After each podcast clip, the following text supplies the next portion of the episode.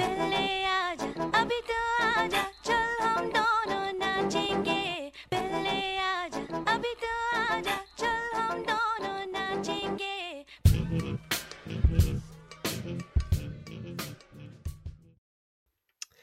Hello and welcome back to the No Ratings podcast. This is probably the least enthusiastic you are ever going to hear me.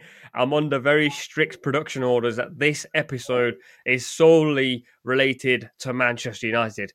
And if you listen to this podcast regularly, or if you follow me on social media, then you know for sure it's not my favourite topic of choice when things are going well. And we've got three United fans with us just to add a bit of salt um, in the wound. So uh, we will get to that very soon. But just before we do, I've got about five minutes of just no United talk. We're going to talk about other things, find out how everyone's lives are going and what's going on before we have to talk about all the ins and outs as to why Manchester United are good again, or as Hamza just said, great again. Uh, Hamza, how are you? You're sat in a coffee shop, smiling ear to ear. Very different to the first time we spoke. How are you doing? It's crazy, man. I did not think we'd be back here in the same season with this mood. You know what I mean? The last time we spoke, I was in a world of pain. So uh, I'm feeling great, man. I'm feeling great. Fab. Uh, Aaron, how are you? I'm doing great. Doing great after yesterday, of course. Yeah, can't complain, man. Can't complain. It's painful, man. Everyone's doing. I want to hear a sad story from someone, please. Uh, this podcast makes money from people's sorrows, not from people's glory. That's what this podcast is built on. Um, Aaron, I'll come back to you in a second. Bains, how are you, man? Oh, I'm doing great as well, innit? I think everyone's doing great other than you. oh man, fun. Um, Aaron, I didn't tell you this before because we don't tell anyone when they're new to the pod. But because you're new to the pod, firstly, welcome. Secondly, you have to tell us a fun fact about yourself. A fun fact about myself. Um, well, thank you first of all for having me on the pod. Um, been following this for a while, so it's very, very good to be on um, myself. And back to the fun fact about myself. Um, don't think I've ever spent more than three or four years in the same school in my entire life due to me and my family moving so much throughout Europe. So from Germany to Belgium, even in Belgium itself, I never spent more than three or four years in the same school. So tells you how much we moved when I was a kid. Mad. I feel Yeah. like it's a whole different podcast. Like, why were why were your family moving loads? What does your dad do for a job? Are you lot loaded? Because I feel if you're moving country to country, someone's making bank somewhere. so yeah, that's an interesting fact about myself. Oh, nice, nice. Um, Hamza, you're sat in New York currently. Um, I'm very jealous because New York just even like, like the back. If you're watching this on YouTube, by the way, and for those that have just started listening and don't know where to watch the pod, it is now available on a No Ratings Pod YouTube channel. You're just sat in front of a brown building, but just because it's New York, I'm like, oh, that's the nicest brown building I've ever seen. to be fair, this is a very pretty neighborhood. So yeah, it's not the wrong impression to frame it like this. Yeah. Living bougie, man. Living bougie. um, yes, for those of you listening, make sure you follow the pod, subscribe, drop it some likes, whatever you need to do. If you're watching on YouTube, make sure you do the same. If you're a United fan, strap in. This might be the most enjoyment you have for for the entirety of this week because you've already won the Carabao Cup. You've got West Ham in between. You've got Liverpool at the end of the week. You can celebrate come the end of the week. For this next, however many minutes, we are just going to dissect as to why Manchester United are good, potentially great again, and is or isn't Erik Ten Hag working miracles? Hamza's just sat up in his chair. Here we fucking go. Right. Um, first of all, Carabao. Cup. What a win. Bainsy, I, I- to be fair, I actually messaged you, Bains, and I was a little bit worried when you replied because I hadn't seen you tweet, and I was like, United just won a Carabao Cup, and Bains isn't sat on Twitter. Is everything all right? Yeah, yeah, yeah. I'll be honest, I deleted Twitter to revise for exams, innit? For uni, but then I'm like, I just can't be asked to download it again. And what, then the moment you get a message going, do you want to hop on the pod next day? You're like, scrap uni, I want to talk about Erik Ten Hag. Listen, that man is a miracle worker, man. uh, let's just get started, man. Let's just get started. You see what that guy has done over seven months has been incredible. Because I remember after the 4 0 against Brentford, I was just there. I'm just like, oh, like, it's going to be another long season. And I trusted him now, but I'm just like, how are you going to get something out of these players? Like, look at Rashford, for example. I don't think he's the best player in Europe. I still don't think he is, but the fact that he's even in that conversation after scoring like five league goals, I think it was last year, incredible. Luke Shaw is in that conversation for best left back in the league, or even the world right now. That's how much Erik Ten Hag has had an impact on a lot of our underperforming players from last season. And then the signings that that core that we have right now of Casemiro, Varane, and Martinez, three world class players. I think Casemiro is the best DM in the world. I think Martinez is in the conversation for best centre back in the world. It just shows like how far we've come. Like last season, that was Maguire and Scott McTominay. Mm. The signings that Erik Ten Hag has signed, obviously, have been brilliant. And just overall, like we signed Weghorst, and United fans weren't really complaining. Like Mm. I don't think people realize like any other manager that signed a player that was on Burnley, scored two goals, everyone would have been crying about it. We signed Weghorst and no one complained. Well, most of us didn't complain. I complain, most to be of- honest. Well, I, I, yeah, that's what I said, most of us, isn't it? We're buying, and we're happy with how Weghorst is kind of performing, kind of thing. That just shows what Erik Ten Hag is doing, and I'm just so happy, man. Just so happy. Um, Hamza, I just want to like caveat for people who didn't listen to the first podcast Hamza was on. He whinges about everything anyway. So I'm not, yeah, I'm not surprised you complain about Wout Weghorst. Uh, when you were first on this podcast, I, I distinctly remember like it was basically 40 minutes of you shouting about things sat in your flat. Now you're in a cafe drinking a very expensive coffee in front of a very expensive building, wearing mittens. Um, like life, life is different. Times have changed, mate. Times have changed. I'm warm. I'm out. um, no, mate. Listen, within the same season, again, if you if you'd seen the first two games this season, and you told me six months later, we're going to be lifting a trophy, you know, I might have believed you because I believed in Erik Ten Hag, but I would have been shocked at uh, how that came about. You know, um, I genuinely thought we had three seasons of work ahead of us, just because of the the, the, the rot that had taken hold in our club from top to bottom. I was like, I trust this man to figure it out, but he's gonna take. It's gonna take time. It's gonna take such a long time. These players, I can't imagine their confidence is lower right now, and he has to get them believing in themselves. He has to get them playing well. He has to integrate new players. He has to be supported by the board. Like there was so much work to do for us to start thinking we were gonna win anything again. So for us to be talking here today now, having uh, lifted a cup yesterday, you know, we have to respect that. We have to respect that. That is quite a turnaround. You know, it's a, it's for me, it's a hopeful turnaround, not just for United, but every other team in the league who's um, struggling, including your own right now. Should Don't- be, uh, don't- should be should be looking at this. You know, things can change quickly when you get the right people in charge and the you know um, support them and trust them. Um, Are you are you pro Glazers now? no, absolutely not. I think that's one of. I think that is one of the the downsides to uh, the day yesterday is that Avram Glazer was there feeling like a winner. You know, we don't need him feeling like a winner. We need him to move on quick.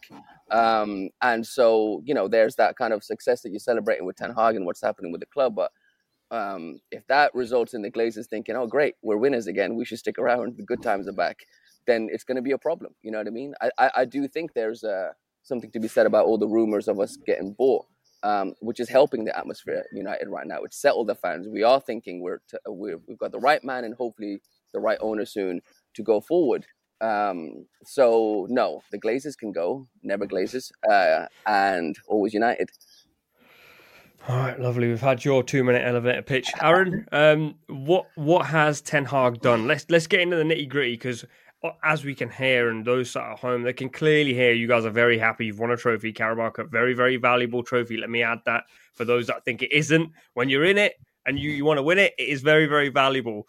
And momentum is a massive thing in football. I tweeted this yesterday, and honestly, it's hilarious because people were replying to me going, "Aren't you meant to be a Liverpool fan?" And I was like, "Listen, let him let him have it for a little bit, you know. Like times are hard for us. Let someone else celebrate for a minute. Um, what has Ten Hag actually done? Because on the face of it, people are going, you know, he's bought in the right players, and yes, he has, but that wasn't the case for United for many many years. United have constantly bought in players. It's not a case of he came bought in a few random players, and they just happen to be the players that have elevated United to where they are now. I think what Ten Hag has managed to do in a, a short space of time is get everyone on board, um, whether it's the players, staff members, uh, even people in higher positions at the club. We live in an era where, especially fans, they want to see results straight away. They want to see a manager come in, and within the six, the first five to six months, they want to be able to see what brand of football you're playing. Um, and if that doesn't happen, then call it for someone's head. And I think Ten Hag has managed uh, to have a long term vision is good, but I think results matter in the first in the first season at least. People want to see results. and people want to see you having your style or your the way you want to play football implemented in the team straight away. And I think he's managed to do that. Yes, it massively backfired the, within the first two games, but I'm glad that he stuck with his guns. I'm, I'm glad that he was stubborn and said, no, this is going to work. And you guys are not going to throw me under the bus like, you've done with the previous managers. And obviously, the whole uh, uh, story of him running with the team came out in training after we lost to, to Brighton and, and, and Brentford. And I think that might have been the shift that the players needed. That might have been the change in mentality that the players needed. Yes, we can have horrible performances, but if we do, the manager's going to take responsibility for this as well and that moment changed everything for the for, for the team. And I think from from that moment on, they just went on to, you know, do the things that we've seen so far. And if you would have told me that in the first season we would sit in top four, uh, we'd get rid of Ronaldo, not play Maguire, and win the Carabao Cup, I probably would have told you you're crazy. uh, as much as as much as I wasn't Ronaldo's biggest fan, I still thought that having that type of presence in your team can help, especially with the younger players, and you know he's passing down experience, etc., etc. But to completely get rid of him and to get the criticism that he got from everyone, can't get rid of Ronaldo. You're wrong for this. You're gonna see it's gonna backfire. Ten Hag, Erik. You're gonna see Erik getting rid of Ronaldo. You're gonna see, not play Maguire. It's gonna backfire, Erik. At some point, no, not at all. We've not seen any weakness since those decisions have been made. Made and even with the Sancho decision, I questioned it and I was like, is this really the right decision to make, Erik? To send him away to a different country? Is this really what you want to do? I don't know, but look at how his how it turned out. Rashford, he's been on goal scoring form like crazy recently. Late to a team meeting, you're on the bench against Wolves. So he's made a lot of decisions, and he's really stamped down um, his his stamped down his authority, and he's really let everyone know that he's the boss, and every decision he makes will be the right one. And if he if it does go wrong, he'll take responsibility for it. I think that's the thing I was going to say about the uh, those first two games. Like, um, I think those first two games there was such a disaster that I think that's when really Ten Hag got to assert his authority. That's when he was like, okay, now I feel like I have the license to say I need to change something dramatically, and I don't have to start with Maguire uh, uh at the back. I don't have to start with, you know, this this this back four. Um, I think that's it almost needed to happen for him to really, really like get his grip on this club and say, okay, I'm making some drastic changes. And who would blame him at that point when you just lost your opening two games of the season? You know, um, I think you have a okay couple of results, and it might have taken a lot longer for Ten Hag to really, really assert himself because you know any new manager is not going to want to come and bench the club captain straight away. That is a drastic move to make, especially a popular one who has mates uh, in the starting eleven um, and it's the same issue that other managers struggled with in the past couple of years with with that kind of cohort of uh, British players at United who were kind of like you know uh, agitating for different things to happen. The first two games were such a mess that I think um, from then on it, it, was hard to question Ten Hag's decision because we immediately went and battered Liverpool.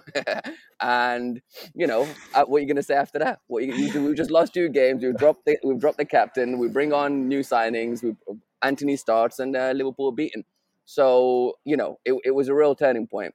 Um, I don't want to like you know just uh, just destroy Maguire here and like kind of fully blame him for everything. I'm just saying changes had to happen, and um, I think one of the big things he did actually was I think people were making fun of him for bringing a bunch of um, players from Ajax over as if like he didn't know you know uh, people in, in other clubs and other markets and stuff.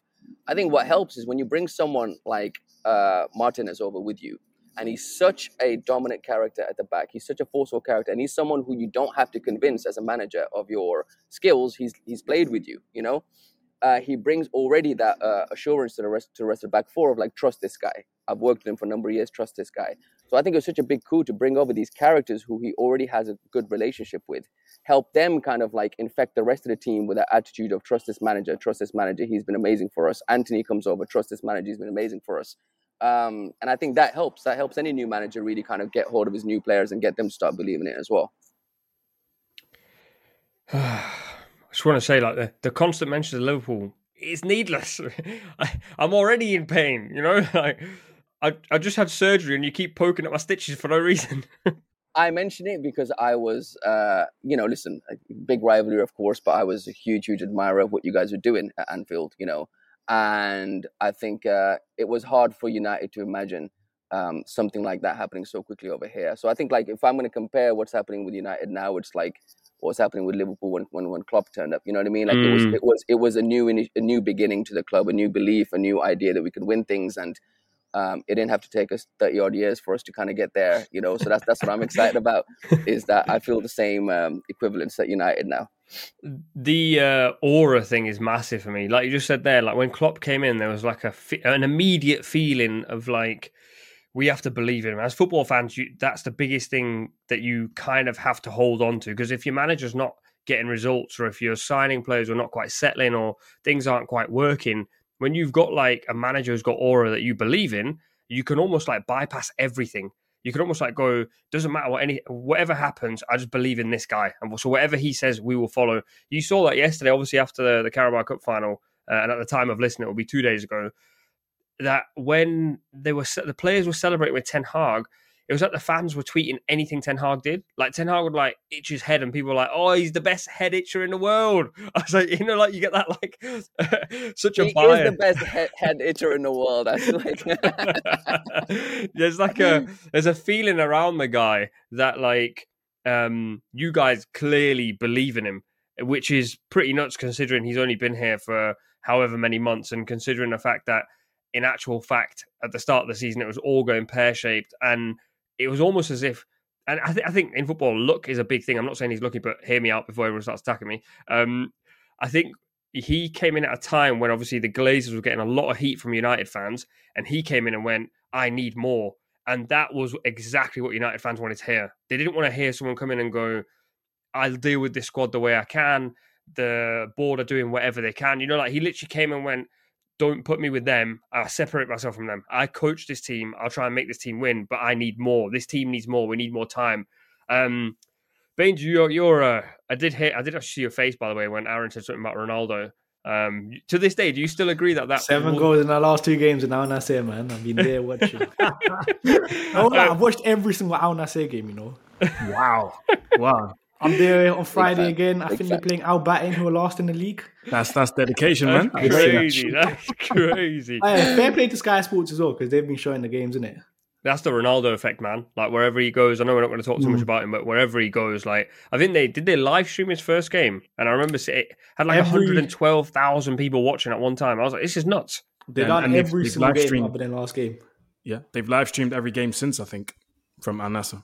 That's crazy. Fair play, fair play though. It brings in the numbers and people clearly watch. So yeah, It's Ronaldo. Ronaldo's just sat at home going, listen to this pod, going, yeah, can't chat about if Eve without chatting about me. um, basically, just very quickly on that Ronaldo decision. Obviously, this po- only positives for for a little while. Are you still on side with the decision? I can't remember. Actually, were you on side or were you not on side with him getting rid of Ronaldo? I said that Ronaldo had dug his whole kind of thing in it. It was the best for all parties. Ronaldo did the interview to force a move, Hmm. which is why I'm like, it had. Even though I was frustrated with how it ended, it had to end for both sides, kind of thinking that Ronaldo go outside and go play. United go progress without Cristiano Ronaldo because there was a clear like cloud over Ronaldo every single time, innit? Even Mm. as a fan, and I love Ronaldo, it was getting frustrating every single time Ten Hag play Ronaldo, Ronaldo scores this chance kind of thing, innit? Even though I'm like, just relax kind of thing. Like, we're not going to be the complete side straight away with Ronaldo without Ronaldo. And clearly, listen, the decision worked because what? We're flying right now. So fair play to Ten Hag. Because it was a brave decision as well. Like, normally, listen, this is Ronaldo we're talking about. Every manager normally plays in kind of thing, innit? Ten Hag stuck to his guns and he's worked. That. Sorry, go on. Hamza. No, I was gonna say. I was gonna say. I think it is a bit of a shame. Uh, like I, you know, it's. I almost forgot the whole Ronaldo stuff happened this season. Like this is how busy this season has been for me. Like it's. I, completely forgot. I think we had the World Cup straight after that. So like you know, you you come back to the season and you forget he was your player. Um, I think it is a shame. Like imagine the job that uh Wout Weghorst is doing for us right now. Ronaldo could have done that job. You know what I mean? I think Ronaldo could have probably done that job better than Woot. Not even probably. Of course, he could have done it better than Woot. It's Ronaldo. But um, I think it was a big challenge where you had a superstar who refused to accept that he wasn't a starting uh, 11 player no more. Um, and that's on that's on Ronaldo's end. That's that's on his end. I don't blame that Ten Hag. Ten Hag was tactically smart um, to tell him you're going to be playing a specific role now. So that's on Ronaldo's end, and evidently it was true. Like, where is he playing now in the Saudi league? Like, clearly you weren't a starting eleven for a Champions League football team. That's just not. You were badly advised. You know, combination of probably your agent and Piers Morgan led you astray there, and you've ended up in the deserts of Saudi Arabia. Like, you know, it wasn't the right decision for Ronaldo, but it was for Ten Hag. So if you're talking about making a statement, you're telling this guy, hey, listen, I have a role for you. I just need you to follow that. He said, no, okay, well, I've gone and got Wout Weghorst to do that role that I expected you to do. And look, it's working, it's functioning. You could have been part of this team. You could have stuck around. You could have like been part of this uh, rebuild legacy. Um, so I do think it was a shame. Ronaldo could have, you know, happily spent this season here at United um, and moved on in the summer if, if, if he wanted. Um, but, you know, how well did he handle that? Again, masterful, absolutely masterful. To the point where I'm sitting here thinking, oh yeah, Ronaldo played for us at the start of the season. That's that's testament to how well he's managed that transition. You know, the guy's a I'll be genius. honest, I don't think Ronaldo does the job Weghorst does though. You don't Like, think Weg- so? Nah, nah, nah. We- Weghorst is a completely different type of player. Like we know the biggest thing we get with Weghorst is energy, legs. There's no way we will go to the Camp with Ronaldo in the 10, for example. I He, hear that. I mean, he, he could do that with Weghorst because Weghorst, we know energy. He's a selfless forward kind of thing. I mean, Don't put it this way, Ronaldo's put it this way. I don't think we go to Nah. New Camp with Weghorst if uh if Martial is fit. Like that is a backup we're struggling and has to play kind of situation. But even that, given that situation, like yes, Woot runs way more than Ronaldo, but I would still wager Ronaldo's probably slightly faster than than than Woot. You know what I mean? Like Woot running and Ronaldo running unmotivated is probably the same speed. You know.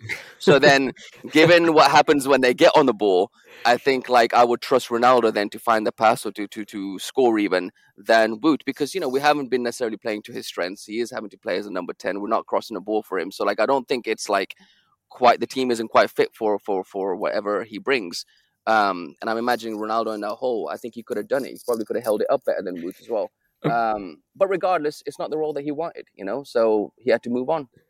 I think that's probably where the cookie crumbles, isn't it? It's like I, I I think if and, and I think Bains and Hamza, you both actually correct in a way because I agree that Ronaldo couldn't do the role Weghorst does, but if Ronaldo wanted to, Ronaldo could, but he Exactly. didn't want to. So it's kind of like, do you know what I mean? Like if I don't think he could, you know.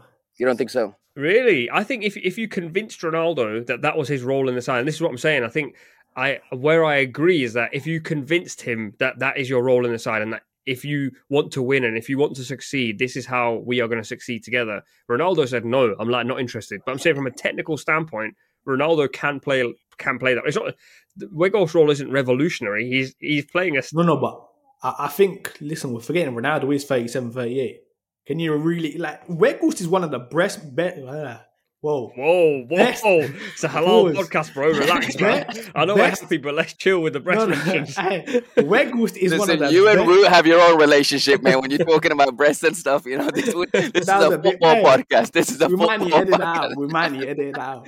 Well, I'm gonna say Weghorst is one of the best presses in in the league statistically, kind of thing, isn't it? Hmm. Ronaldo, like as much as I love Ronaldo, and he's still my goal. Ronaldo's not that guy for the pressing game, kind of thing, innit? Mm. In terms of that aspect, which is why I still think what Weghorst brings to the team is completely different to what Ronaldo brings to the team. But Ronaldo cannot do what Weghorst was doing, for example, in the Camp Nou. They're Mm, just fair. completely different profiles of players. Aaron, your thoughts on that, mate? Where do you stand on this? I, I agree with Bains. I think um, it would have been very hard for Ronaldo to do the the job that Weghorst is doing at the moment. Um, not just from a physical standpoint, but also you know just the sheer amount of pressing and everything that happens in midfield nowadays in the Premier League is so quick, it's so fast. It's it can get physical at times. You know, sometimes you don't always get the fouls that you're looking for, and we all know Ronaldo likes to look for a foul here and there. So it would have been tough for him to do that role, to, to be in that role that Weghorst plays. And like like Bains mentioned as well, the pressing, Ronaldo's not really the best at that. I think Ronaldo's ego wouldn't have allowed him to be like, you know what? Yes, I can do that role. I think his ego would have told him, no, I want to be up front and I want to score the goals. That's what he would have probably told Ten Hag if that conversation was had. Um, so I don't think Ronaldo would could have could have played in that role. Mm. opinion. I think he would have said, no, I want to be the number one striker, or just leave me out. And I don't blame Ronaldo for thinking that, considering what he's done in his career, kind of thing, innit? He's done every right to ask to be that guy. which is why I think the the role Weghorst is doing is just a completely different. Like, you need a certain type of character to do that. Mm. Ronaldo's not that character. There's no way a, a traditional striker, let's say, is going to be doing it. Because we know our strikers want goals, and I just think Weghorst is just completely different to that. I mean, if you ever want a uh, definition of the Ten Hag uh, effect, we got people talking about Wout Weghorst is better than Cristiano Ronaldo, Yeah. mate. That's how you know. You know? That's how you know. Let me go back to backing Ronaldo now. Yeah? And I'm not. eh, I'm not saying. You know, will click this in a wrong way. way. I, I know you. I'm not saying Weghorst is better than Ronaldo. Ronaldo's my goal. I still think Ronaldo is, be- is our best striker. You know, if he was here, I still stand by it. But I'm just saying for the role, is different. Yeah, I mean, listen, I, I think yeah, I think it's uh, it was a big decision for the for the club and United uh, for uh, the club and uh, Ronaldo obviously, and you know he just went the most severe route and decided to go public with everything, and and you know he was never going to come back from that. I just imagine now him watching from afar what's going on with his team, and you're looking at players like Woot who are like contributing and and having an impact on on um, on like United he could have he could have done that. He could have all he had to do was just humble himself a little bit, and he could have done that, and he would have been very very useful for us in that role. Um, I do think he would have um, connected the ball better than Woot does at times. I do think he would have been more of a goal threat than Woot is. Like I do think we would have been able to uh, play around him in the way we do with Woot. Um, but he just had to accept that role and become almost kind of like a father ambassador figure to these young players who needed him at that time, and he. You know, he lashed out more than they did. Um, so I think, like, listen, Ten Hag moved him on. Ultimately, was the right decision, just about because you know we forget what happened in January. The transfer market was an absolute disaster. This team, Ten Hag, is doing this not because they were getting like backed and supported. This is in spite of what happened in January. If another club had the the the, the winter that we had, um, and you bring in Wout Weghorst and a last minute um, signing in Sabitzer when Eriksen gets injured, you would be you would be angry. You'd be pissed. You'd be like, I'm so close to doing something here. I'm still, you know, trying to go after four trophies here. Back me, give me something. So, you know, I, I do think like as far as um, the club and the board are concerned, they are still behaving as they were from for the past decade. Like they're still kind of catching up to what's happening on the pitch. But on the pitch, the manager and the player are in a different place. They're they're like you know seasons ahead of where the, where the board is still. Um, so I think considering the disappointment of January, considering you've just come back from the World Cup, you got tired players and you haven't bought in any reinforcements, for us to then continue, carry on, and win game after game after game after game, and end up with a trophy, um, it's it's it's remarkable. You know what I mean? Name me a new manager who came into the Premier League and had this level of impact immediately. I got one. Here we go.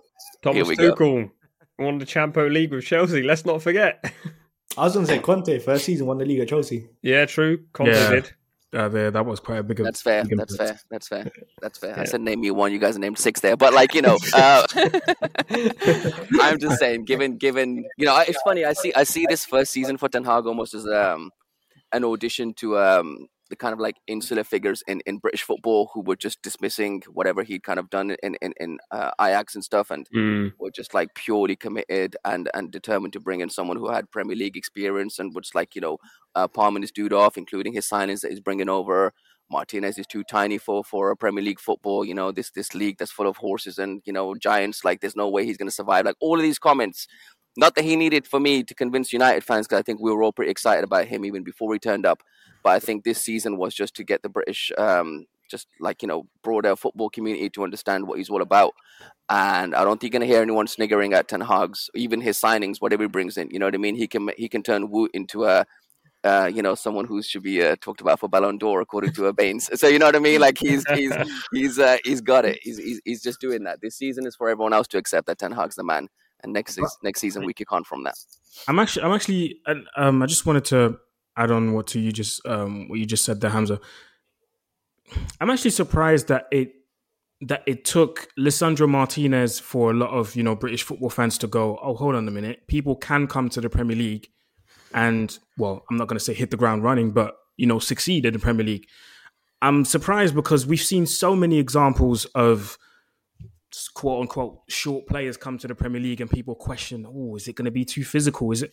We've seen countless players come to the Premier League not be giants and horses like Hamza said, and absolutely shell it in the Premier League. Eden Hazard came from the French league, and everybody was questioning, like, oh, you know, he had he had a choice between this club and this club and this club, and he chose Chelsea. Is is the style really his? And is he going to fit in the Premier League? Look at what he did in Premier League. You look at people like David Silva. I've seen a couple of people question him. Kevin De Bruyne when he came from Germany from Wolfsburg, people questioning him. Like so many people question people that are not Premier League proven and have so much to say when in reality you just you know if you really watch these players in their foreign leagues they've done the talking already they might have done the talking in Europe but because in in in this country we're so focused on the Premier League we don't really pay attention to what's going on outside so Yeah. I Yeah. just wish that it, it it doesn't have or it didn't have to take someone like Lisandro Martinez for people to go oh hold on a minute you can come from the Eredivisie for example and come to the Premier League and be a success you can come from the French league and be a success or from Germany wherever you're coming from so yeah, Yeah. It's, it's just a bit it's disappointing but hey also just to build on that, I feel like all the um all the people who are throwing that, those kind of comments are still of that mentality that the Premier League is like uniquely physical and aggressive, and like you know these short, skillful players from the continent are going to struggle. I just think they they played at the time in the Premier League when it was a league of just um, you know physicality. The Premier Mm. League football in itself in the past 10, 15 years, um, through introduction of managers like Pep and stuff, um, has moved on. You know what I mean? The, the, the game is not too dissimilar to the game in, in the continent now. We're all playing with possession football. We're all trying to pass. We're all trying to get through the lines. So I think like there is a like I think people almost like expecting people to fail as if they're coming into the Premier League in the nineties. This is a different league now. Skill matters. Mm. You know what I mean? Your positioning sense matters. Your your mentality matters, and your physicality less and less so as the seasons move on because everyone is trying to play good football now. Um, so I think like I was surprised to still be hearing those kind of comments in uh, 2022, 2023, when, as you say, there's been so many examples of players who've come into the league and, and, and expressed themselves because they have the capacity to do that now. Premier League is not about destructive football no more. It is about trying to win Champions League, playing playing um, good football. Um, so you know, again, it's it's a shame that it had to take like I don't know how, how many games run that we went on of of wins before people started to believe in players like he he won the World Cup for God's sake. You know what I mean? Like this guy knows what he's doing. Um, but you know, again, like I said, this season was for Ten Hag to get everyone else except for United fans on his side because I think we were we were ready. We were we were excited. Um, and you know, um, mate, the club's the club's going places, man. The club's going places. Aye, aye. Um, so I've just sat here for 10 minutes. This is the least you'll ever hear me talk on a pod. I've just sat here for 10 minutes, let everyone else talk, um, and just sunk further and further into my seat. Um, you took it down the tactical route, so I think that is, to be fair, where I wanted to go next anyway with the with the way Ten Hag plays football, with the way United play football. Because I think for a lot of people were sat there, and me included, in all fairness, and I do have a few caveats, but today's not the right pod for that. I'll wait until United lose a couple of games before I throw them caveats in. Today's not the safe space to be. I doing know that. what he's gonna say. He's gonna say Rashford FC in it. Hey, listen, no Here comments. No comments Here today. we go. Um, Bainsy, you're you're a massive tactical head, and I've I've seen your occasional tweet here and there. Um, well, so we'll start on on your point. In terms of tactically, what has Ten Hag done that's actually made United into this team? Because I do feel a lot of people watch United right now, and and if you watch the Barcelona game, United managed to go toe to toe with Barca and play high pressing football at times. Then, of course, we've seen you beat City by playing with a slightly lower block. Um, but then equally, you've played against Newcastle, scored two when people were going Newcastle dominated the game. There's a knack, obviously, there's a knack there right now that United will just continue to win games on a conveyor belt. But tactically speaking, how do you think that's happened in your eyes? I think the biggest thing for me has been kind of Ten Hag understanding we can't play his football to the level that he wants in it. I think the hmm. first two games kind of showed it. Then he he tried he went a bit more pragmatic, and I think that's that's been the key for Manchester United over the last the run that we've been on our hmm. pragmatic approach. Because at times we've had to kind of sit back. What we're doing so well is which which I'm kind of surprised about is we're staying in games. Even yesterday, like you you, you probably want to laugh at us, but Newcastle were probably the better team in the first half. We still we still stayed in the game. We still scored the goal. I think that's just something that Ten Hag has installed, and it's not tactical. It's just how we just stay in games. But how Like- is that? How like how do you like as a team just go like is your gaffer just coming in at half time going just stay alive in this game? That like on a on a like a deeper level, I don't mean shit. Like exactly, which is why I'm, I just can't explain it at times where I'm like, how do we just stay in games? But I Can think I that's um Can I speculate about one Go on. of the thing which I think has like been a huge, huge uh, difference between like tactically why we're in a different place. And again, we go back to the, the centre backs. Um, Lisandro Martinez can pass the ball through um, through the midfield. He can pass the ball forward, right? And we didn't have for a number of seasons a centre back who could pass the ball forward. They knew how to pass it side to side, and they knew they knew how to get it to a fullback who'd be struggling because they'd be getting pressed. But we did we you would just see centre backs struggling on the ball. Combine that with not having a midfielder who can collect the ball and pass it forward quick, not linger on it. Like Casemiro is not looking to do dribbles and flashy stuff. He's looking to get the ball forward quick. Those two things have been hugely transformative for United.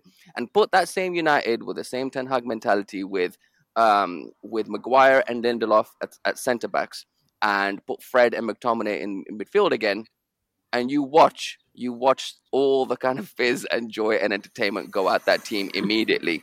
It is that critical to have a centre back who can pass the ball forward through the lines and to have a midfielder who doesn't do that and can just get the ball quick up front. For me, that is we've had those players at the front for a while ready to do their business.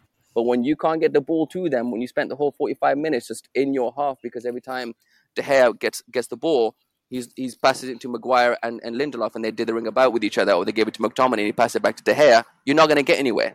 I think one of the key things that he did was bring in Martinez with that magic left foot of his who can just drill it through, get it either straight up to Rashford on the left or get it up to the midfielders who can turn. And obviously, we had Eriksen for more than half the season, so he, he could also contribute to this.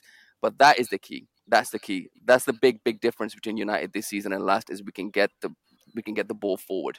You know, um, and and and you know you can trust these players up front to do to do the job when they know the ball's coming. But they used to lose so much motivation just standing there, just dry grass waiting for the ball to reach them. That like you can see why even when did manage to break through the lines, there was not no uh, pattern to our play then because we were all in such defensive positions, we just couldn't do anything. So I think like fundamental. And listen, this will be if you go back to Liverpool. Uh, I keep using Liverpool because you're the only uh, like you know non-United person on this on this call. But if you go back to Liverpool, what difference did did Van Dijk make? You again had a, had had a uh, had a centre back who, yes, he was a phenomenal defender, but you trusted him to be able to get the ball forward. You trusted him to be able to ping that ball up uh, to, to uh, Trent on the right and stuff like this. It's transformative. Like you got to be able to get the ball through that um, first line quickly, and uh, now we have a defender who can do that. Um, we haven't had that for a while. Can I can I just add to um um onto what um, Bains was saying about us being able to stay in a game so, for so long, even when we're getting dominated and stuff. What I like what Ten Hag did. One of the first things he did, or the first thing he did, was because he was there at the Palace game last season, which was the last game of the season, and I think one of one thing that he noticed very quickly is that we conceded way too easily. That was one of the things that everyone complained about last season. We conceded goals, but way too easily. So when he came in, the first thing he did, minus the two first games, of course, was he made sure that we were hard to beat. The attacking part will take care of itself because the quality players will do whatever they want when they need to. But at the back, he needed to make sure that we were hard to beat, hard to break down. So the likes of Lisandro Martinez being there, like Hamza just mentioned, being able to play out from the back, but also being a pain in the ass to to to attackers. Do you know what I mean? Sorry to bring this up again, but the Liverpool game at home, within the first minute, I remember the ball being fizzed into Salah, and Martinez was right there. He cleared the ball, cleared Salah with him, stood up, and gave him a little shoulder bash to tell him like, "Yo, I'm on you today. Like I'm not letting you go." And those little things matter because other teammates see this and go, "Oh, hold on." Yeah, that's why you see these little people might find this funny and find this a bit weird, but when we do get a clearance, that's why you see these guys high fiving each other when someone gets a tackle in. Those are little things that maybe might not matter to fans or to, to, to the neutral, sorry, but to us United fans and especially to the teammates, those things matter a lot. And then you start building and building and building. Now we're able to be dominated, but we can score against the run of play. And that's happened a number of times this season yes, we can play the pretty football, but sometimes, like Bain said, we know how to be pragmatic. And that's one of the things I, I commend Ten Hag about, about because I commend him for because he came into the Premier League and saw, hold on, I need to learn here. I can't just come here with my pretty football. I need to change something. And mm. he's someone who learns so quick. And that's something I've noticed as well. He learns so quick and he immediately applies or rectifies his errors. If he notices something's not working, rectifies it straight away. That's why I think we're the only team in the Premier League that's had more halftime changes than anyone else. that's because he sees something, notices it, and goes, "I need to change it beco- before it goes bad." So that's Yeah. that's one thing. Yeah. Those are things I can only commend him for. I mean, it took it took Pep even a few seasons to kind of get his head around the you know uh, what you had to do tactically in, in the Premier League. So like again, it should it shouldn't just go um, unacknowledged how amazing this transition season has been for us. You know, like this, he really is. Um, I know you keep calling him good, but he really is phenomenal, Nubaid. You know, um, in the way he is coming to terms with the game, and as you say, making changes on the move and and figuring things out. You know, um, it's it's yeah. Happy days, isn't it? It's, it's just happy days, isn't it? Um, And Casemiro, Casemiro, we go- cannot go another minute without mentioning that man. Oh my god! Oh I'm my I'm going God. there next. To be fair, Go for it. um, we've mentioned Martinez. We've obviously mentioned Rashford briefly. Shaw as well. Casemiro, though, I think that is probably the biggest hole that United have to fix. Um, not just, I think, not just in terms of footballer, because what he what he provides is insanely good. Um, there are some stats out there about how many, how much XG United concede when he's playing versus when he's not. If you just watch the first half of the Leeds game, that the one that ended two two, when Casemiro was, I think he was injured, no, he's suspended for that game. The holes in midfield were hilarious. It was, it was like so bad to watch. Um, but then also on top of that, the moment that stood out for me in the game was when he, I think, did like shoulder Joelinton over, I think, and then dived in front of the fans and like he cheered, and I was like, brother, you've won like so many Champions Leagues and La Ligas. Why the do you care about the Carabao Cup? Like, what's going on? But I think he's a serial winner. His record in finals is he's won 15 out of 16, which is no coincidence. Like, that it's just nuts to have a player like that in your in your side in your changing room. Um, he's a he's a wall. But I just I look at him and I do think, and I think Bainsy, did you say at the start that he's the best DM in the world? Yeah. Because certain people were trying to put Partey in that conversation. We were. What about what, okay? What about Rodri? See, I think uh, Casemiro is better than Rodri, but at least with Rodri, uh, I'll be like, you know what? I can hear that comparison. With Partey, the answer is no.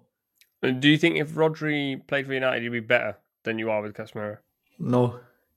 Okay, so And the reason I say that, I think Ten Hag identified after the first two games that we just needed a defensive midfielder. Like, Mm. forget on the ball stuff. We, like Aaron said, we were conceding goals way too easily. Casemiro, in terms of breaking up play, is the best defensive like destroyer in the world. And that's something United have lacked for so many years. And I don't think Rodri, for example, off like off the ball in terms of that breaking up play is as good as Casemiro. Obviously, Rodri then has his bonuses on the ball, but I just think for that role that we needed, it had to be Casemiro, which is why I still say Casemiro is the best DM in the league. But and then you can add. Let's be honest, he probably has surprised a lot of people on the ball. I think Gary Neville was it Gary Neville or Roy Keane saying yesterday like he's looked a lot better on the ball than they would have thought. Because listen, you're playing next to Modric to Kroos. You're not really gonna shine when you're playing with two of the best midfielders that we've ever seen. that does kind of come back to the point that Hamza said earlier about uh, certain footballers from abroad, and Aaron said it as well, come to the Premier League, and there's this immediate opinion that like they just won't settle or whatever. Um, the impression about Casemiro before he came was that he can't play football. Like genuinely, the, there was a lot of talk about how he can't play passes, and I was like, I remember certain people wanted Declan Rice yeah, Casemiro. listen, even to this day, I would, I, I, I still have always backed Casemiro. I don't, know- I don't know if you were aiming that at me, but I just want to say, No, no, no, no. Because I remember when remember when we did the Rodri Partey Casemiro thing. yeah, yeah. Yeah, and wh- wh- where did you have Casemiro? I had him second after Rodri. Don't try that with me. Listen, I, No, I know I, ball. need, I need to watch the footage back. I need to watch the footage back. Because I I, know ball. swear you were trying to put Partey about Casemiro. No, no, no. I had Casemiro second. I 100% had Casemiro second. Here's what I'll say about Casemiro, right? Um, he's like, listen, we can argue technically, skill wise, whether he's like the best um, defensive midfielder in the world, but I think mentality wise, I think he's number one. And it's something what you were saying, uh, uh, Nubaid, about how he was celebrating the tackle yesterday and, and and and cheering with the crowd. I honestly watch him and think I don't think he has any idea which game he's playing in at any moment. He just he's on that pitch and he's gonna win it regardless of what's going on. Like he has no idea the context if this is the final. And this is I thought that when we were playing uh, Crystal Palace away and we had Arsenal the game after, and you know we were kind of like doing all right, and he does that mad challenge and gets that booking, and as soon as he gets the booking, and and I remember Bruno came over and Casemiro's face, I think, was registering for the first time then, like, oh yeah, we got Arsenal next week. Like, ah, oh, messed this up. You know what I mean? But in that moment, he has no idea what game it is or who he's playing or where he is. He's I just that like was a this. muscle memory kind of thing, isn't it? Exactly. he instinct. is just in the moment, in the zone, and I am gonna win and I'm gonna destroy everyone around me, whether he's playing like, you know, warm up probably in a park somewhere. That's what I love about that man, is that you know, he is just a machine. You put him up there and that mentality, when you're playing around him, like imagine the confidence that gives the defenders. Imagine the kind of euphoria that gives them uh, the midfielders around him or the strikers, because you know you lose the ball, you're gonna stay on your toes because Casemiro's around. This thing is coming back to you quick. Don't worry about it. You know what I mean? This is not gonna be Mm. ten minutes without the ball now. Casemiro's gonna get it. He's gonna smash that player who's on the ball, pass it through to you, and he's away. And he has been an absolute revelation. Um, I'm sure all the stories will come out about like what he's been like uh, in in the dressing room, what he's been like in the training ground. Like th- th- this man is here to win, and it doesn't matter what trophy he's winning for. He just wants to be on that pitch and doing his job. Um, and that's what I love about him. That's what I love about him. You know, whether it's Carbo, he's won how many ch- five Champions League he's won. Doesn't matter. I'm on the pitch again now. I need to win this game, whatever game it is. Um, he's just magic, absolute magic. I mean, the, the fact that people even questioned his footballing ability was was crazy, like Nabe just said.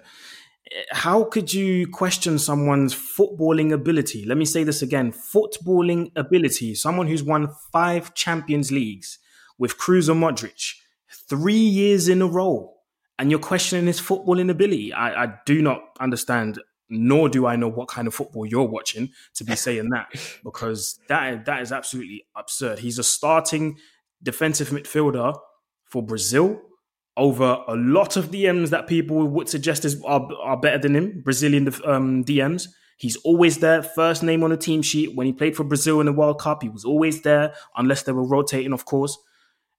Casemiro's been, in my opinion, United's best signing since Robin van Persie.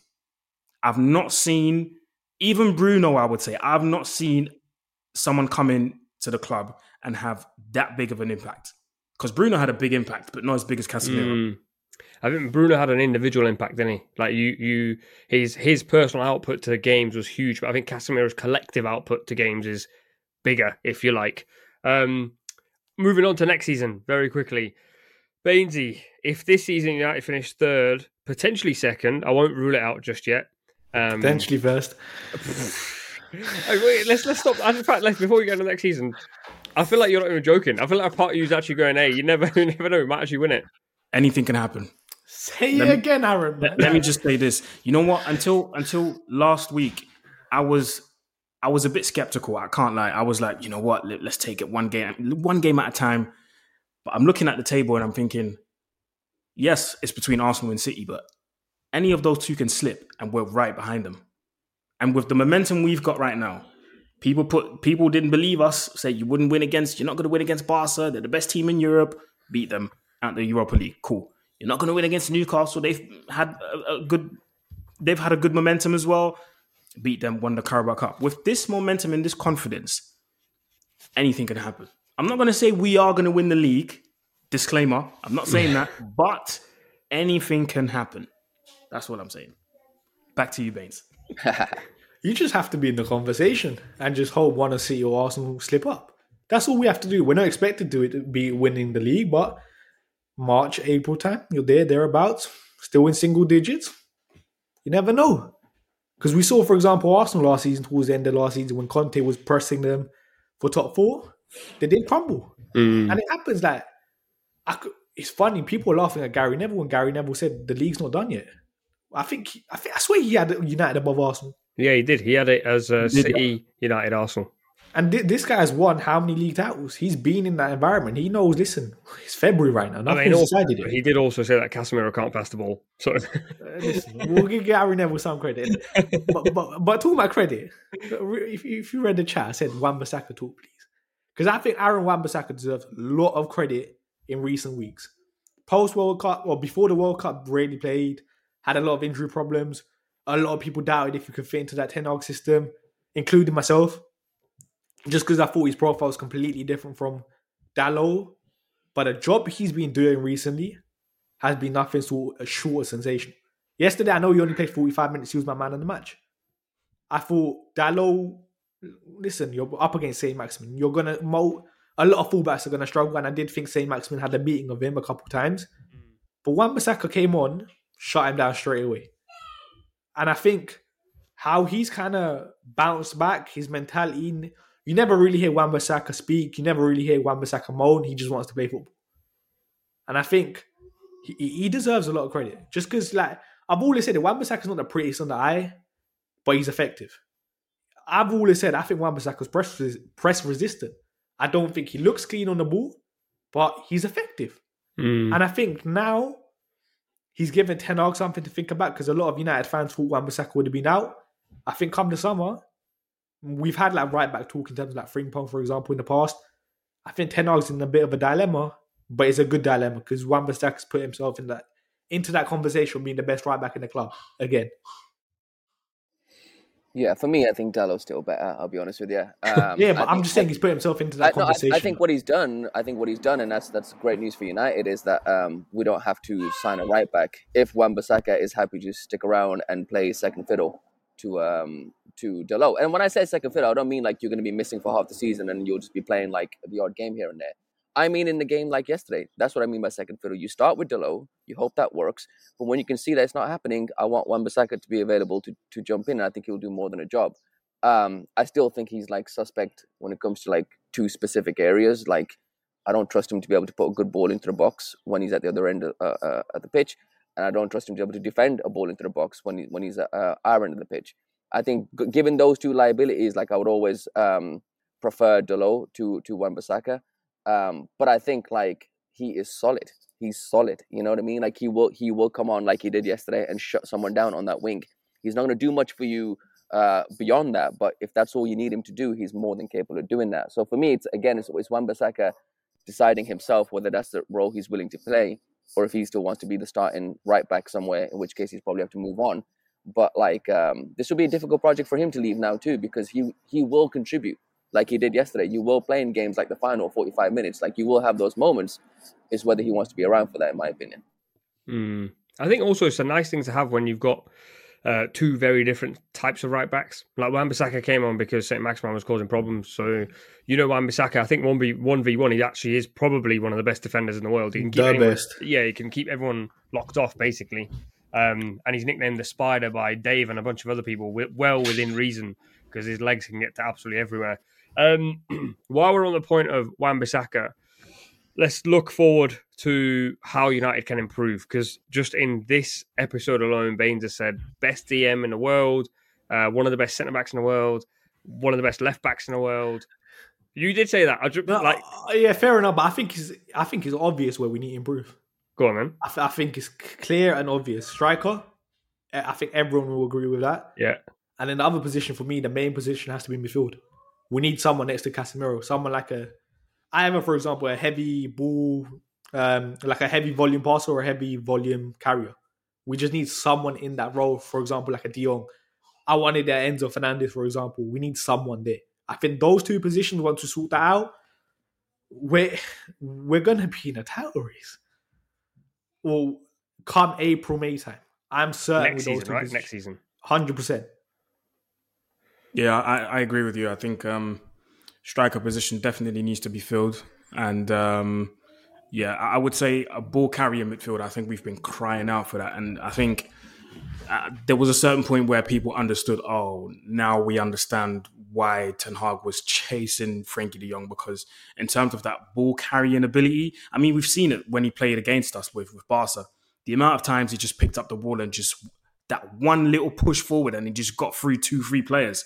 And you're like, how is this possible? But he does it so well. So you understand why Ten Hag wanted him. And hopefully we can try again in the summer and, you know, maybe try and get him. I forgot the other position as well, keeper. Ooh, I don't know. Hey, listen, man, I don't know. we have to. You know what? In terms of like that, Because the reason I say that, I feel like we we are compromising Ten Hag football to an extent because of Mm. David Gea. He made some incredible saves. But then again, on the other hand, some incredible mistakes as well that, you know, could have cost us the game. If that Ferran Torres chance goes in, and if it's 2 0, it's probably game over. But thank God for Casemiro. So I do hear where Bains is coming from. Um, I just don't know if the club's ready to move him on yet because the way I'm seeing the club giving him his flowers, and I think you read today they posted a uh, um, they posted a video of, of, them on a plane where he got like a shirt with 188 uh, mm. clean sheets, and do you know what I mean? All these things tend to indicate that they're probably going to keep him for let's say another season, and then hey, Ronaldo got that when he scored 800 goals, man. no, but I'm just saying, in it, like the way the club's been giving him his flowers recently, it's, it's been a lot. It's been a lot. So that to me isn't isn't probably an indication that he's going to leave. But then again, we never know Ten Hag's mind in it. Like he might wake up one summer, uh, one morning in the summer, and just go De Gea out. We never know. So yeah, can i just uh, can I just add to that in terms of De Gea talk? Like um, for me, I think it, it totally depends on um, like for example a club has to decide when it's when its team is playing at a level where you don't have to worry about your keeper being a phenomenal shot stopper and more about your keeper being contributing to your uh, attacking play and, and being a good distributor. I think United we're not there yet. You know, we still as a team we still need a phenomenal shot stopper who can kind of keep us in the game now and again because we're not controlling the ball as much as Ten Hag uh, eventually wants us to. I think depending on, for example, the summer that we have and the players that we bring in, if Ten Hag feels we have got the right uh, characters uh, on the pitch now to essentially control and dominate the ball, then yeah, you need your keeper who's basically way outside the box, who's going to be playing with his feet, who's going to be contributing passing and keeping the attack going and keeping the press going. But if you look at United now, there's still going to be period in the games like yesterday where you're going to need a keeper who can make phenomenal saves to keep you in the game. And so while I think United is still at that level, we keep De Gea. Whether you think we can get, whether we think we can get enough players in this summer that from next season we're already thinking we're going to be totally controlling the ball, maybe you want to move De Gea on. But for me, I think you still got one more season with him while United are trying to get to that place where, like a City, where you're just controlling the ball so much that you just need your keeper to be um, passing the ball forward quickly and, and cracking on with things. I think uh, Bainsy made a point a minute ago about United potentially compromising Ten Hag football because of De Gea's limitations, but I do also think that Ten Hag is compromising in general in terms of how he he would like to play a different style of football. I don't think Ten Hag's plan is to go against Arsenal and, and play relatively defensively. I think he'd like to take the game to teams. If you've ever watched Ajax, they they took the game to absolutely every team they played against. So I think eventually you'll work towards that. But as you said, that requires a a midfielder, still requires a striker, and anywhere else you want to improve. But, but we're close though to that stage. And the yeah. way I look at it, I don't know. I I'm more leaning towards like signing someone like David Raya. Just because I think I hear all like, for example, the pro De Gea stuff, which is why I'm like, having another Spaniard working alongside De Gea if you want to keep De Gea for another year. And I think the biggest thing for me when you're switching keepers is just the pressure that comes with it. Mm. David Raya, first time you're really going to play for a big club, you're not going to be facing so many shots like you are against Brentford because mm. I think he's made the most saves for Brentford. Yeah. Your level of concentration has to be completely different, which is why I'm like, I don't mind like a year of transition, but I would like United to make that step in terms of getting that keeper in the summer. Whether De Gea still stays your number one, different story. Just just make that step though. All right. Um, very quickly before we move on from this United topic, I know Hamza, you want to talk about the ownership, but the only reason I'm not going to is because you've shifted. If you're watching on YouTube, you're going, "Why is Hamza's background changed?" It's not because he just like went from one cafe to the next. He just went and sat in a corner and needs to charge his uh, laptop. But there is a bit of music playing. I don't want to get hit by a copyright strike because I don't have the clout that Hamza does. You know what I mean? so I'm not playing with fire.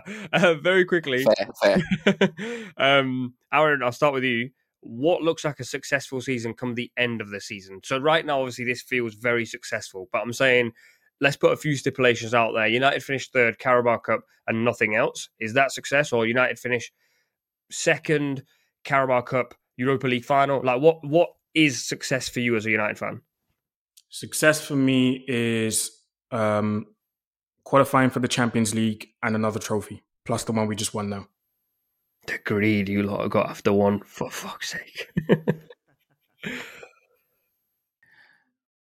yeah, I mean, just I, I, I would agree. I would agree. I think we need one more trophy, just because we're we're still in it for the FA Cup, we're still in it, in it for Europa, and I think if we end up getting knocked out of both of those, um, you know, you would quickly forget the the the, the um Carabao Cup final, and you just remember the two losses at the end of the season where you could have won another couple of trophies. You know, so I think one more trophy, either one of those, I'll be happy with, and uh, top four You know, I don't think we're going to win the league this year. I, I, I think we'll we'll finish third. To be honest, um, I think we'll be, you know, not far off. Maybe like four points off or five points off. Like it won't be the most ridiculous um, kind of gap. Um, and I think, to be fair, if he would have got backed in January, I, I would have, I would have um, been more confident about us really pushing Arsenal. Um, you know, you can't, you can't sign Woot in, in January and expect to win the league. To be honest, uh, no offense to Woot, like I love what he's doing. I'm just saying that is a, for me, that was an indication of where the club thought they were anyway. Like they weren't looking to win the league this year, so they, they didn't really push on and invest, which is a shame because you know games like Arsenal would have really benefited if we had you know replacements to, to to the players who were missing and stuff like that. But I think finish third, pick up another trophy because you don't want to just win in um, February and you, you know by, by by the time May comes around, you've lost a couple of um uh, a couple of games and you're knocked out of um, tournaments. I think we'll forget the the hype that we're on right now. So go win another trophy, go finish top third, go sign some phenomenal players in the summer, and let, let's kick on. Go on, Bains. Be be the ultimate greed. No, I'll be honest. I think it's already been a successful season, isn't it? Like I said at the start of the season, my prediction was sixth, and I just said I hope we win a trophy just to end the drought. We're currently third in the league, and we've already won a trophy, and we're still in every other co- competition. I'm buzzing. like anything that happens to me right now is just a bonus. Listen, Which is why I said, like I can't complain. I can't complain. I've got I've got a trophy, man. Six years. I was in year nine or year ten, year ten when we lost on a trophy. Now mad days. if you didn't know that Bains was ethnic, he just told you. He he's so broke. He's happy to take whatever he gets right now. I love it so much. But hang on, hang on, Bains, hang on, hang on, just to push back a bit, mate. All right, we get knocked out of the FA Cup, we get knocked out of Europa. Like, would you not be confused about what happened to the momentum we built, like in February? Like, what happened to that winning mentality? What happened to the players? What happened to Ten Hag? Like, I'd be confused if we if we fell off now before now in the end of the season and we didn't pick up another trophy. Like, I- why I- would we get knocked out? I think it always depends on who who you get knocked out to, innit? Like, say Mate, we went to Nou Camp and dominated, mate. Come now, we can do this. no, no. I'm not saying we can't do this. By the way, I'm just saying like, say for example, Europa League, you lose over two legs to Arsenal, who are top of the league right now. You say, you know what, fair play. You lose in the FA Cup to Man City. Listen, they still see at the end of the day, innit? Anything could happen in those games, which is why I wouldn't be totally upset just because I know where we're coming coming from. We're coming from a side that we held four to Brentford at the start of the season. Ralf Rangnick hmm. flipping out that last season was terrible. like we've improved so much, which is why I'm just so happy with where we are right now. Which is why I'm like, it was always gonna be a building block for next season. Ten Mm. Hag's exceeded my expectations massively already. I think he's absolutely right. I, th- I, th- I think you're right. I think, like, technically speaking, and we have to accept this has already been a successful season. If we get top four and we picked up a trophy, it's a successful season. I just think, given where we are and where where the players and, and Ten Hag uh, are right now, um, they would be disappointed with just picking up the, the Carabao Cup at the end of this in terms of the positioning that they put themselves in. I think in. that's because the mentality of Ten Hag that's that is he's installed Totally. kind of thing. Totally. Mm. It, I think if I was to ask Arsenal fans this question at this time, it'd be quite a similar answer to you guys in the sense of like the Mm. mentality would be they didn't expect for a minute to win the league, but if they don't win it now, they'll feel They'll quite disappointed. disappointed. It, it'd be the same for you guys if you finish fifth. In the Europa League, they're probably going, we can probably go all the way because of the season we've had in Europa League. They'd be disappointed if they didn't go all the way. So it's a very simple, like in a weird way, you're living a similar sort of life to Arsenal fans where both teams are definitely exceeding their expectations from the start of the season. But as it's gone on, not only has the greed grown, but the belief has grown silently in the corner as well. Um, all right, thank God there's no more United talk from this pod. Um, I'm sure we'll come back to this at some point. Liverpool play United in uh, in in this week actually in six days time. So uh, listen, I'll take a nil nil. No more chat. I just want a, I just want a pain-free week. This one. Um, just very quickly before we uh, wrap up, I want to very quickly mention Harry Kane because I think he's going under the radar a little bit this season. 18 goals, two assists in 25 games for a Spurs side that have been really, really poor. All the talk has been about Erling Haaland breaking records, etc., etc. I think there's a conversation here to be had about Harry Kane because I do think, in terms of the best footballer this season, I don't personally think it's Haaland. I know that's quite an unpopular opinion, but I don't actually think Haaland's been the best footballer this season. Um, I think there's other names to be mentioned. Um, and Aaron, I feel like you've agreed with a few things I've said this pod. I've got no interest in going to Hamza or Bains for this because they're just going to come flying at me.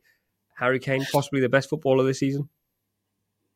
I think there's a conversation to be had because of the level of the team.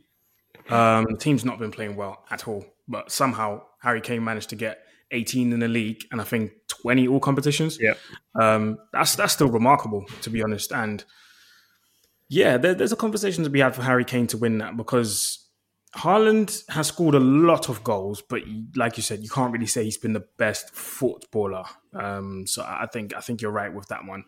And I think with United winning the Carabao Cup yesterday or two days ago, um, Harry Kane probably had an eye on that and and thought, I'd love to be part of that. So I think, I think I definitely think he's he's had a look at that and, and thought it's now or never. It's now or never. I need to make a move wherever he wherever he goes, whether it be Manchester United, whether it be Bayern Munich, because those are the two teams he's heavily been linked with. Any of those teams he can join, I think he'll look at that and think, I need to win something. Because if I don't, I think he knows it as well. As much as people Mm. say that he wants to be a Spurs legend, yes, I don't doubt that at all. But he wants to win something. Surely someone like Harry Kane wants to lift a, lift a trophy at some point. Go on. Ah. uh, listen, no, listen. He's, he's he's done great. It's it's not surprising. It's not surprising. You know what I mean? Like I think to speak, I think that's what it is. That's probably what Harry Kane's struggling against is that like he's just so consistently good uh, at scoring goals that like you don't notice when he's doing it again. You know. Mm. Um. So good for him. Good for smashing in the goals. Good for whatever he's taking Spurs. But like um, for me, I, I- I'm I'm I'm just not interested in what's going on. I was, in, I was just about Tottenham to right say, now. my man just said, I don't give a shit about anyone else apart from Yeah, United. That's yeah, why I'm here. yeah, yeah, yeah, yeah. No, totally. And also, no, also just like just that aside, like I think um, in terms of like who has meant more for their team this season. Again, we just spent all whole hour talking about uh, characters like Casemiro. Like you have you have to you have to understand like the yes, like he's you know he might not be getting an assistant goal every game, but if you tell me which player has impacted their the you know their their club the most. You know, you'd be hard pressed to look beyond uh, players like Casemiro. He has taken us from one of the worst Premier League sides that we had, finishing seventh, to winning a cup and, and like you know having people smiling about trophies someday. Like that's that's um, that's an impact in his first season. So like yes, Harry Kane has been amazing. Yes, Harry Kane has been smashing in goals as he usually does.